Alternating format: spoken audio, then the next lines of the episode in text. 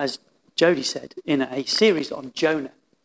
Um, Jonah Offended by Grace is the, is the title of our series, and we're on chapter 2. This is the third uh, of, the, of, of, of the, the weeks in Jonah, and we're on chapter 2. And last week, if you were here, we were left, I thought, on a little bit of a cliffhanger. Jonah has been in the storm on the boat. He's been thrown into the sea, and Rob just finished there. So, what's going to happen next? I'm sure you were desperate to find out. But you've had to wait until this week to find out is our hero dead? That would be a very short series. or is something amazing and strange about to happen? Now, I know you know the story. Most people know the story. But Jonah has run away from God. He's been caught in a storm out at sea and he's been thrown overboard. And uh, I reckon it probably goes down as the worst few days of his life, I, I think. Uh, it would be for me if that had happened to me. Um, I've never been thrown overboard, don't think. No. Um, I think I'd remember it if I had. Um, yeah, pretty bad couple of days. And then this huge fish comes and swallows him, just when you thought it couldn't get any worse. An enormous fish swallows him. But weirdly, he's still alive. And he prays. Now, it's funny, really, because although I'm not sure he thought this at the time, um, he's going through all this stuff, and finally, he prays. The pagan sailors on the, on the ship had asked him to pray to his God, and he hadn't. He was running away from God. Finally, now things are really bad, he's prayed. Maybe this is the start of Jonah getting things right. But maybe not. Let's see, because I think there's a little twist at the end of this chapter and a challenge. And oh, I've been in two minds, not in two minds. I knew I had to bring the challenge at the end, but it's hard for all of us. But I'll get to that in a minute, just so you don't get too comfortable. Um, so, Jonah chapter 2, verses 1 to 10. He's already been swallowed by the fish. Um, this is the passage. I will read it now. Uh, I'm reading from the ESV version. If you're interested uh, and following, you may be following in a slightly different one, but it'll, it'll sound similar. Then Jonah prayed to the Lord his God from the belly of the fish, saying, I called out to the Lord out of my distress, and he answered me. Out of the belly of Sheol I cried, and you heard my voice. For you cast me into the deep, into the heart of the seas, and the flood surrounded me. All your waves and your billows passed over me. Then I said, I am driven away from your sight. Yet I shall again look upon your holy temple. The waters closed in over me to take my life, and deep surrounded me. Weeds were wrapped around my head at the roots of the mountains. I went down to the land whose bars closed upon me forever. Yet you brought up my life from the pit. O Lord my God. When my life was fainting away, I remembered the Lord, and my prayer came to you, into your holy temple. Those who pay regard to vain idols forsake their hope of steadfast love. But I, with the voice of thanksgiving, will sacrifice to you. What I have vowed, I will pay. Salvation belongs to the Lord. And the Lord spoke to the fish, and it vomited Jonah out upon the dry land. So, you'll be pleased to know we're not really focusing on the fish vomiting him out. It did make me think, it did make me think that, you know, he'd been called to go to Nineveh. He'd said no. Now he's going to have to go covered in fish vomit. I don't know. I've, he obviously hadn't thought this through. So, there is a huge amount of depth in this passage. I mean, when you start, and I've been reading about it, as Rob confessed last week, he wasn't a Hebrew scholar, neither am I but I have been reading about it. And there's all sorts of stuff around. If you, if you know the original word, you can see some of the birthing metaphors of new birth as he's vomited out and all this kind of stuff. I'm not going to go down that route today. You'll be pleased to know this is not an academic exercise. But I can recommend, if you're into your commentaries, the NIV application commentary on Jonah is brilliant on this and is really accessible and has got so much information in if you want to do more research. So have others, but that's, the, that's a particularly good one. The other thing is that I'm not even going to attempt to work out how on earth he was swallowed by a large fish and stayed alive. Now, some of the word, words, I said I wasn't going to do this, but it's, it's, fascinating. Some of the words about how he was swallowed and where he was relate to the womb, and I mean, it's, it's fascinating. But anyway, I'll leave that. But I'm not going to go down that route either. Um, this isn't, as Rob pointed out, this isn't about the fish in the end. Jonah isn't about the fish, the book of Jonah. Uh, it's incredible, and it is a miracle. And there's no doubt that it's good for us to read these things and understand that this is Scripture. He was swallowed by a big fish. That is the Word of God. Timothy says, doesn't he? 2 Timothy 3:16, all scripture is breathed out by God and profitable for teaching, for reproof, for correction, and for training in righteousness, that the man of God may be complete and equipped for every good work. So we don't dismiss it. It's the word of God. But it's not the main thing here. And um, it's good because miracles like this test our belief in the, the, the authority of the word. And go, actually, yeah, I do believe that. This happened.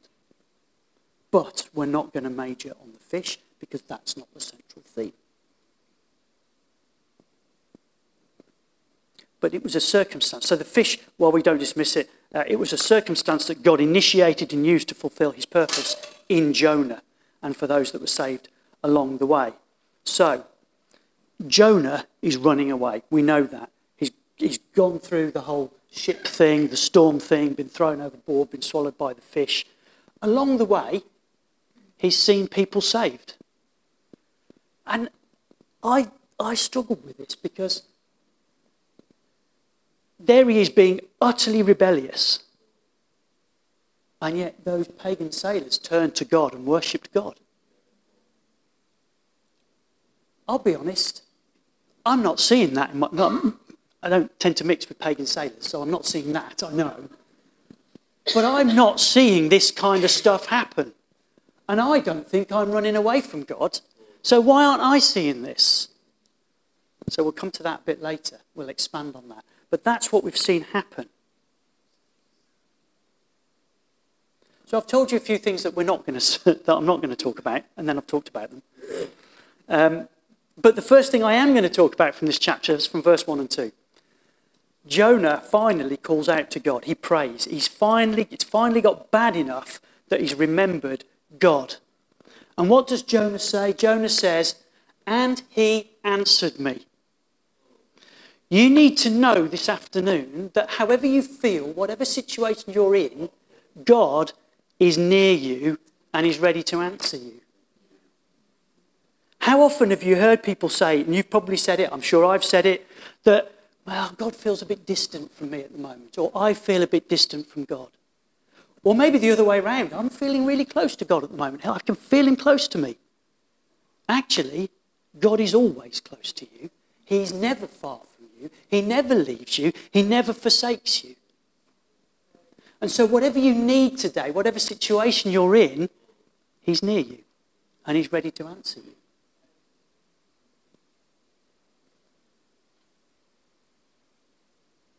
It's good to hear, isn't it? Things like that. Here's Jonah actively trying to remove himself from God's presence. And he just can't do it. Not only that, but when he does get around to calling out to God, there's an answer straight away. In fact, even before he's called out, God's providing. He provided the fish. He knew what was needed. He was there answering Jonah's prayers before Jonah had even prayed them. God's doing that for you. It's not even that God is going to do it for you, He's doing it for you. He's providing for you in ways you don't even realize and may not know until sometime in the future. You'll look back and go, wow, I know that's the story of my life over the years. You know, it's been six years to the day, to this very day, that we as a family turned up at Jubilee. Yeah. Six years to the day. And when we got here, we were going through our storm. In fact, I'd probably say we'd gone overboard and we were drowning. That's how it was. I don't know why I'm smiling because it wasn't. you know, it, it, was horrible at the time. And, um, and yet now I look back on that six years and I can say that was the hand of God. That was God moving on us in a way we had no idea at the time. Absolutely no idea. God's there, ready to answer you, and is in fact answering you and providing for you. So, lesson number one for us today is that God is near us no matter how we feel.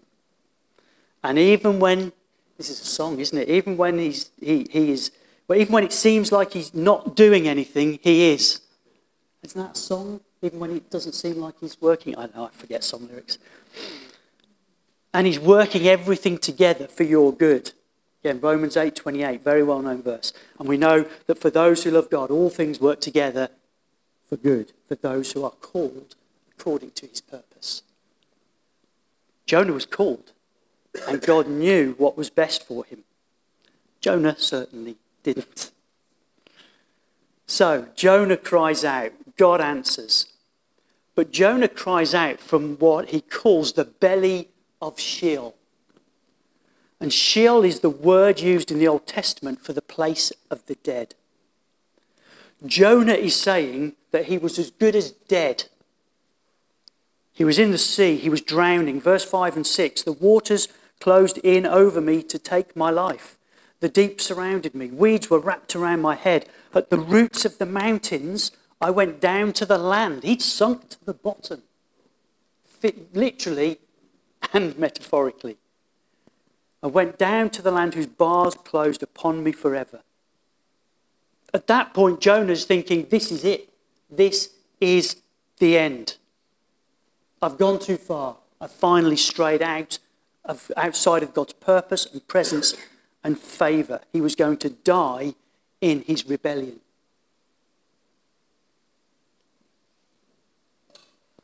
Jonah's perfectly aware that it was God who had sent this storm, that it was God who had caused him to be thrown overboard. Verse 3 For you cast me into the deep, into the heart of the seas, and the flood surrounded me. All your waves and your billows passed over me. Jonah came to the realization that God had put him in a position where he had no way out. At the port in Joppa, when all this started, he could have turned back. He had options. Even when he was on the ship, he had choices. But now, his options had run out. There was no turning back. This was it. Ever been in that position? I have. and I was just describing it six years ago. I wasn't running from God. I wasn't even in rebellion. No more than normal, anyway. but looking back on it, I was in a situation where God had been giving me chances to get out of that situation. He'd been giving me opportunities to change the course. And I wasn't seeing it. It wasn't a sinful situation, just maybe a situation where there was some misplaced loyalty and a misunderstanding of what was the right thing for me. But anyway, it got to a point where I had no options left and I had to walk away. It was the most painful situation of our lives. It felt like death. And since then, I've been learning how to mourn what happened. God, in His wisdom, sends the storm. And sometimes it feels like it's Him who's cast us overboard. And it's not a nice place to be. It hurts. It's scary. And we sink. And we think we're drowning and there's no way back. Jonah thought the end had come. As Jonah sank, he would have felt far away from God, unable to pray and praise, and would have felt abandoned. Maybe some of you here today who feel like Jonah at that point, who feel like you're sinking, who feel like you've been thrown overboard, who can't see God in the situation that you're in. you're out of options. If you're running from God, and Rob has said this over the last couple of weeks, then you have the chance to turn to God, and we'll look at that in a moment, before the storm comes. God always gives us options, He always gives us that way out. Maybe God's speaking to you about a change, not because you're doing anything wrong, but because He needs to call you in a change of direction. Now's the time to act before the storm comes to give you no option as to the change. For some of you, you are way past the storm and you're drowning and you think this, this is it. God is still in control and God is still near you. What you're feeling is, in fact, God's grace because He's put you in a position where you can only choose the right way. You see, without God's grace, God's care of you, He wouldn't even be trying to get your attention with a storm or with being feeling like you're cast overboard. If He didn't love you, if He didn't care for you, if He wasn't gracious, He wouldn't bother. There would be no storm, even. The storm is the grace of God. So, what do you do next? Well,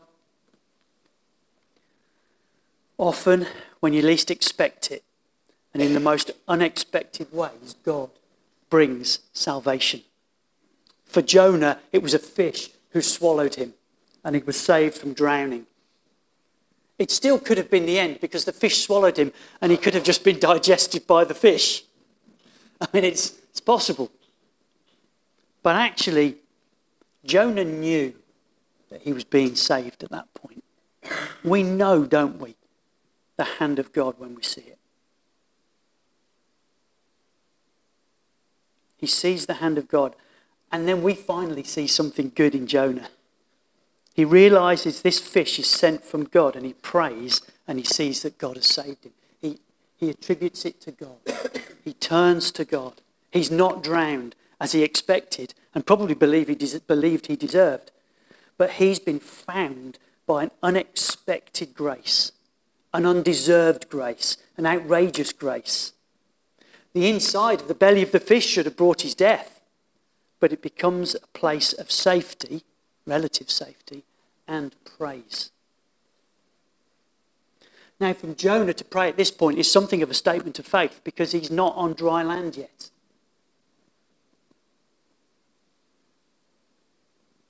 But what has happened is God has managed to communicate to him.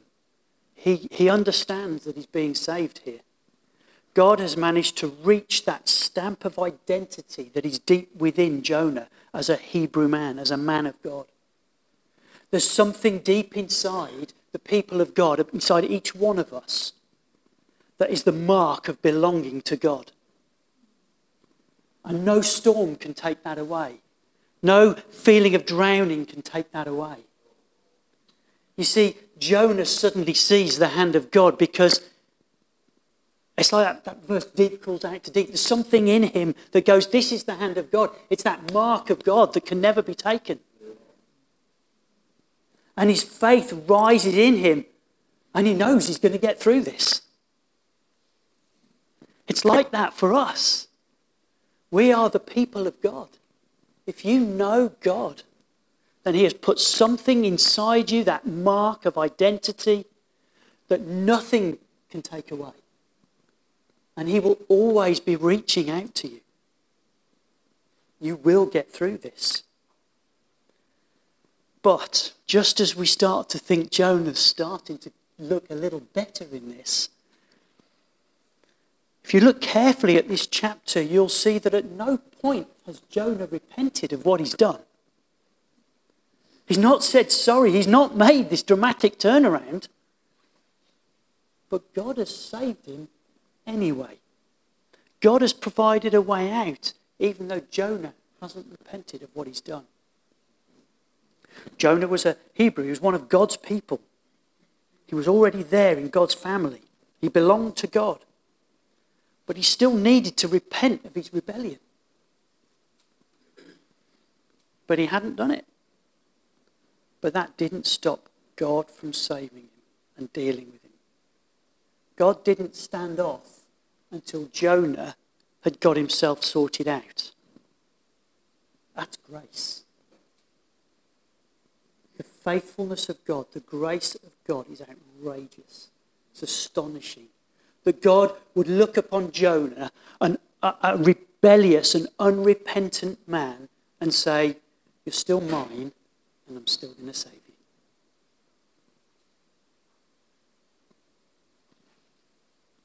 I'm going to bring you back. I won't let you go. Hearing those words from God, I won't let you go, are incredibly powerful.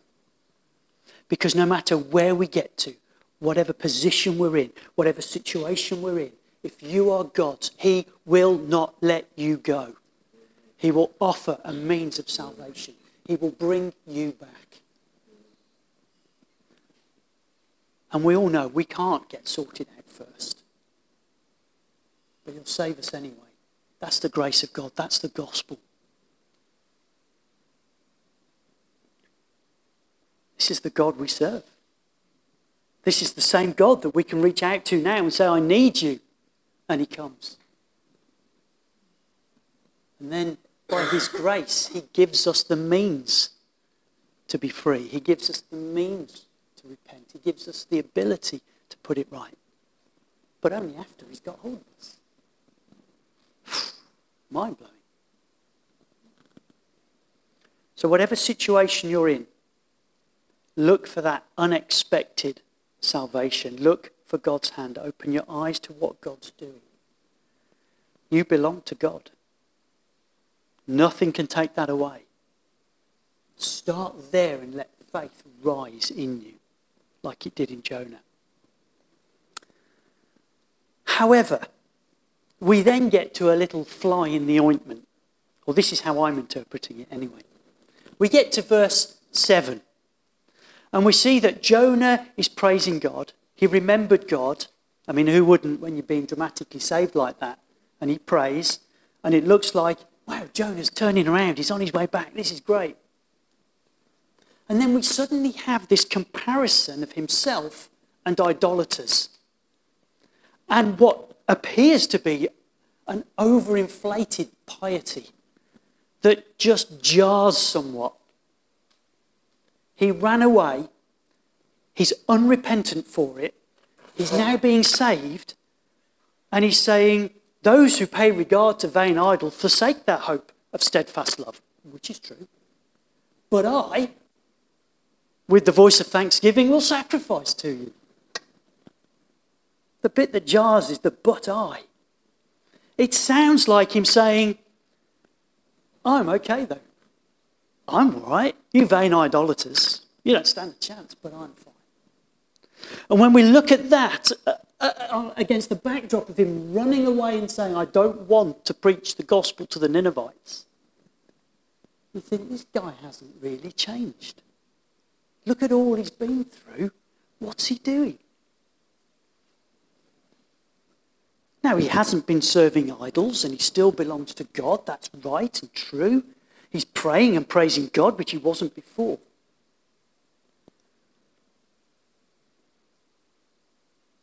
But however we deal with this tension about where he's at and what God's done with him and his attitude still to the unbelievers, it's clear that he was being saved, he was being delivered. But it's also clear that this was the start of more work that needed to be done in him.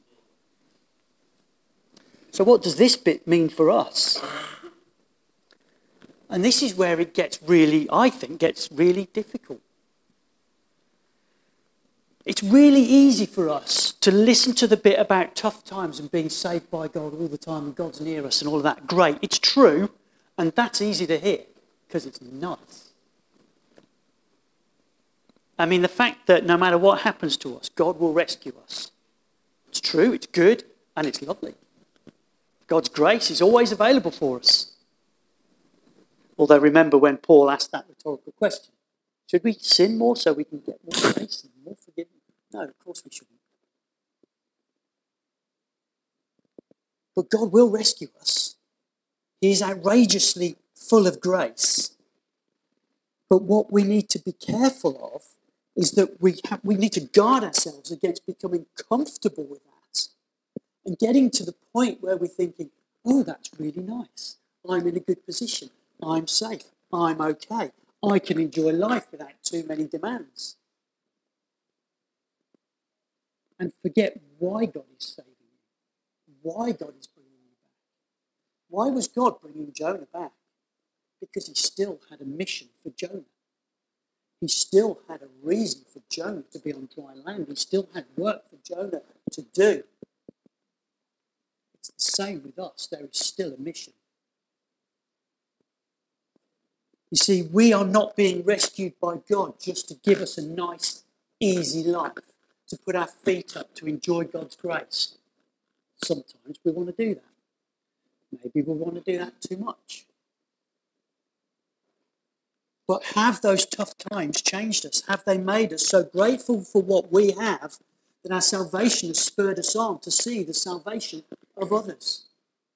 That is what God is trying to do with Jonah. He's saying, No, no, I've got a mission for you. I'm going to save you. I'm going to get you because I'm gracious, and you've still got to go. That's what he's saying to us. You might be going through tough times. You might be waiting for God to rescue you, but it's not so you can just sit down and put your feet up.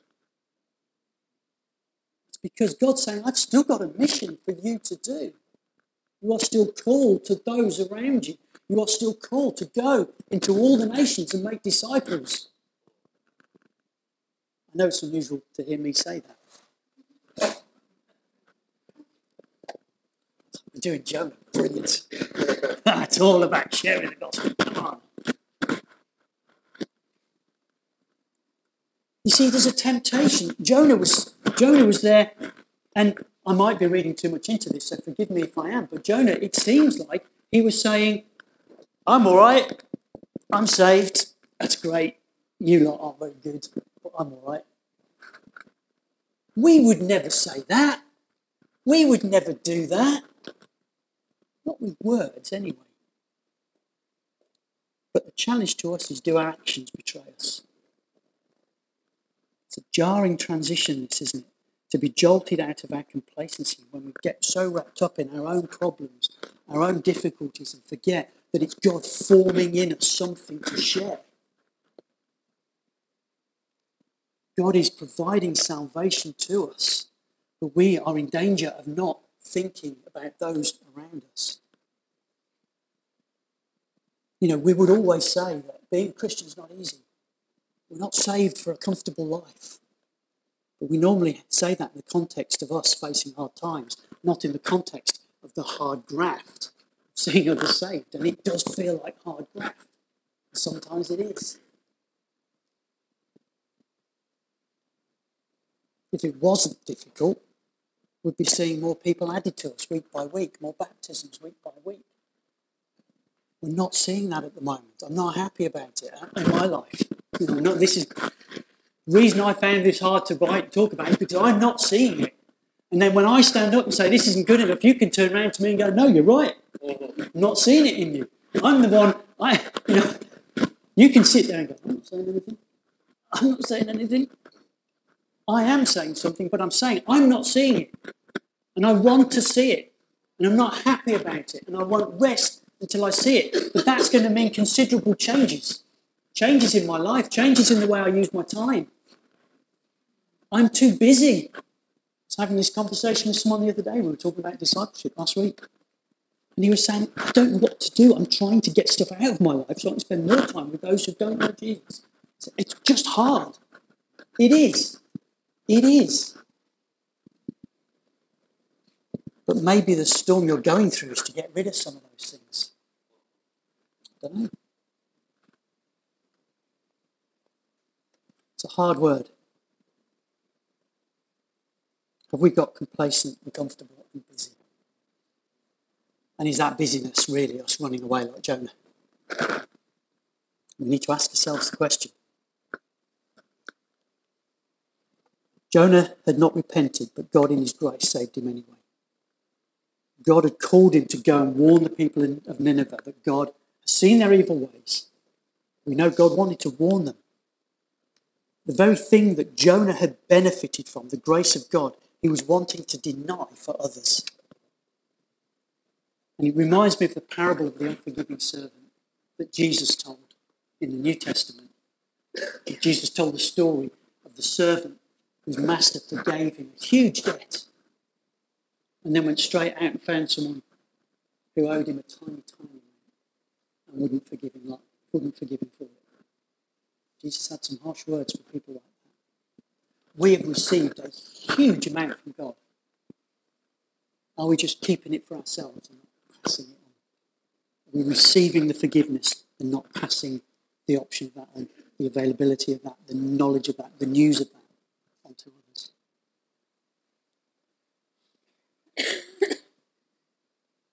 Kate's word earlier on generosity just struck a chord with me. I made sure I wrote it down because wrote, made a note of it because I think it's really important. We have been given so much. God's generosity towards us is huge. We need to pass that generosity on.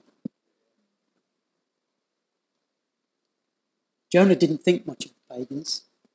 He was pretty proud about what he had. Are we hoarding and guarding what we have in God and holding on to it just for ourselves? Or are we ready to share it with others and invite others into what we have? I need to wrap up. Time is running away. So, tough times, they come.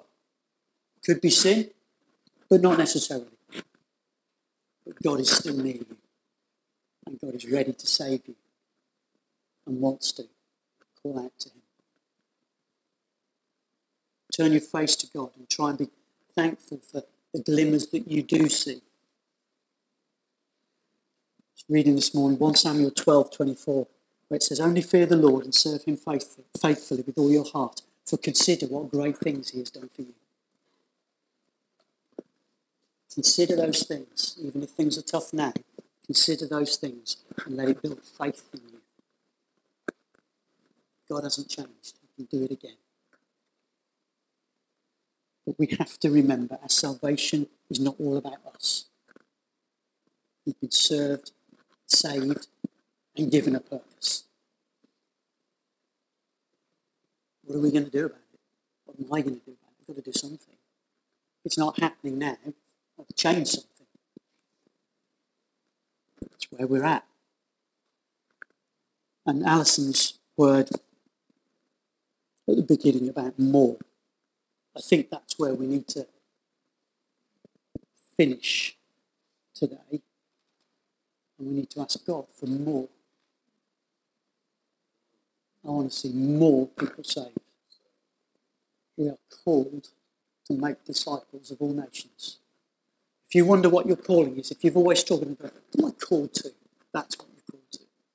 I was struggling job wise for, for years, thinking, I've got a job and it's a good job, but it's not my calling, it's not my life's work.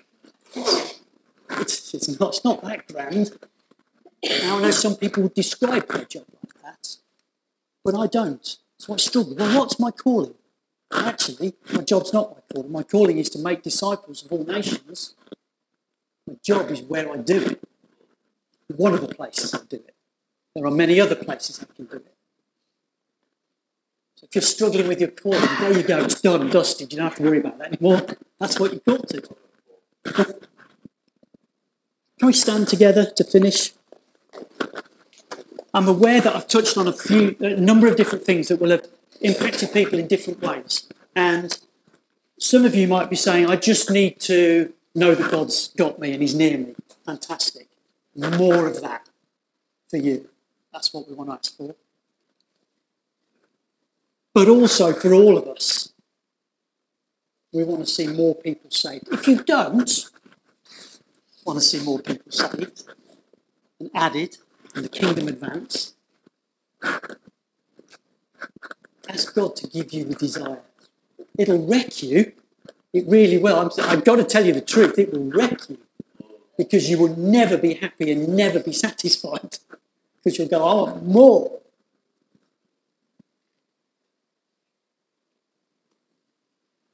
But we want more. God, we want more. Let's just stand in God's presence. He's so gracious in giving us his presence, his attention. He dwells with us. He loves to dwell with us. This is not a difficult thing for God. He wants to be amongst us, and he loves the people that are open to his presence. And he's blessed us like that. And, and it's just, let's never take that for granted. So as we stand in God's presence now, what's your more? What's your more? Might be various things, but actually, yeah, the one thing I want us to focus on is more people. Not that we want to swell numbers. I mean, I, my office is down in Swindon, so if I see people saved and added down there, it's going to be other, other local churches. Fantastic, brilliant. Doesn't matter.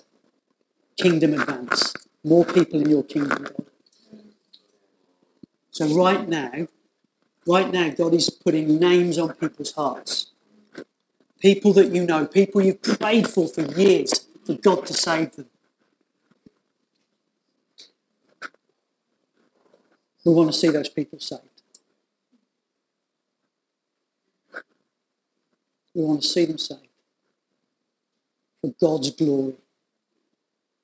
We want there to be people standing here with us, worshipping God, that currently don't know God. People bereft, people without purpose, people who think they've got purpose, people with no money, people with lots of money, people with no friends, people with lots of friends. God wants them all. God loves them all. There's no distinction. There's no prejudice here. There's no prejudice in God. We'll take everybody and anybody. So, Holy Spirit, just come. Fall on us. Equip us for your mission. I'm aware I haven't said anything about how to go and do this. Just ask God, give me the opportunities supernaturally. Conversations at work, conversations in the playground, conversations with friends. God, bring people to us who are asking questions.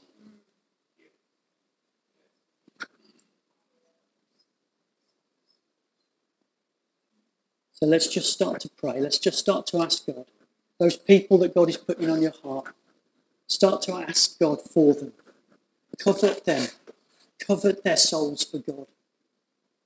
Start lifting your voices now, all together. Let's start lifting our voices for those people. Let's call out to God for those people. If you find that hard, ask God to soften your heart towards the lost. Ask God to do something in you that means you can't help but call out for those who need to know him. If you need to repent this afternoon of your attitude towards the lost, then do it. It's a good, it's a first step. Do it.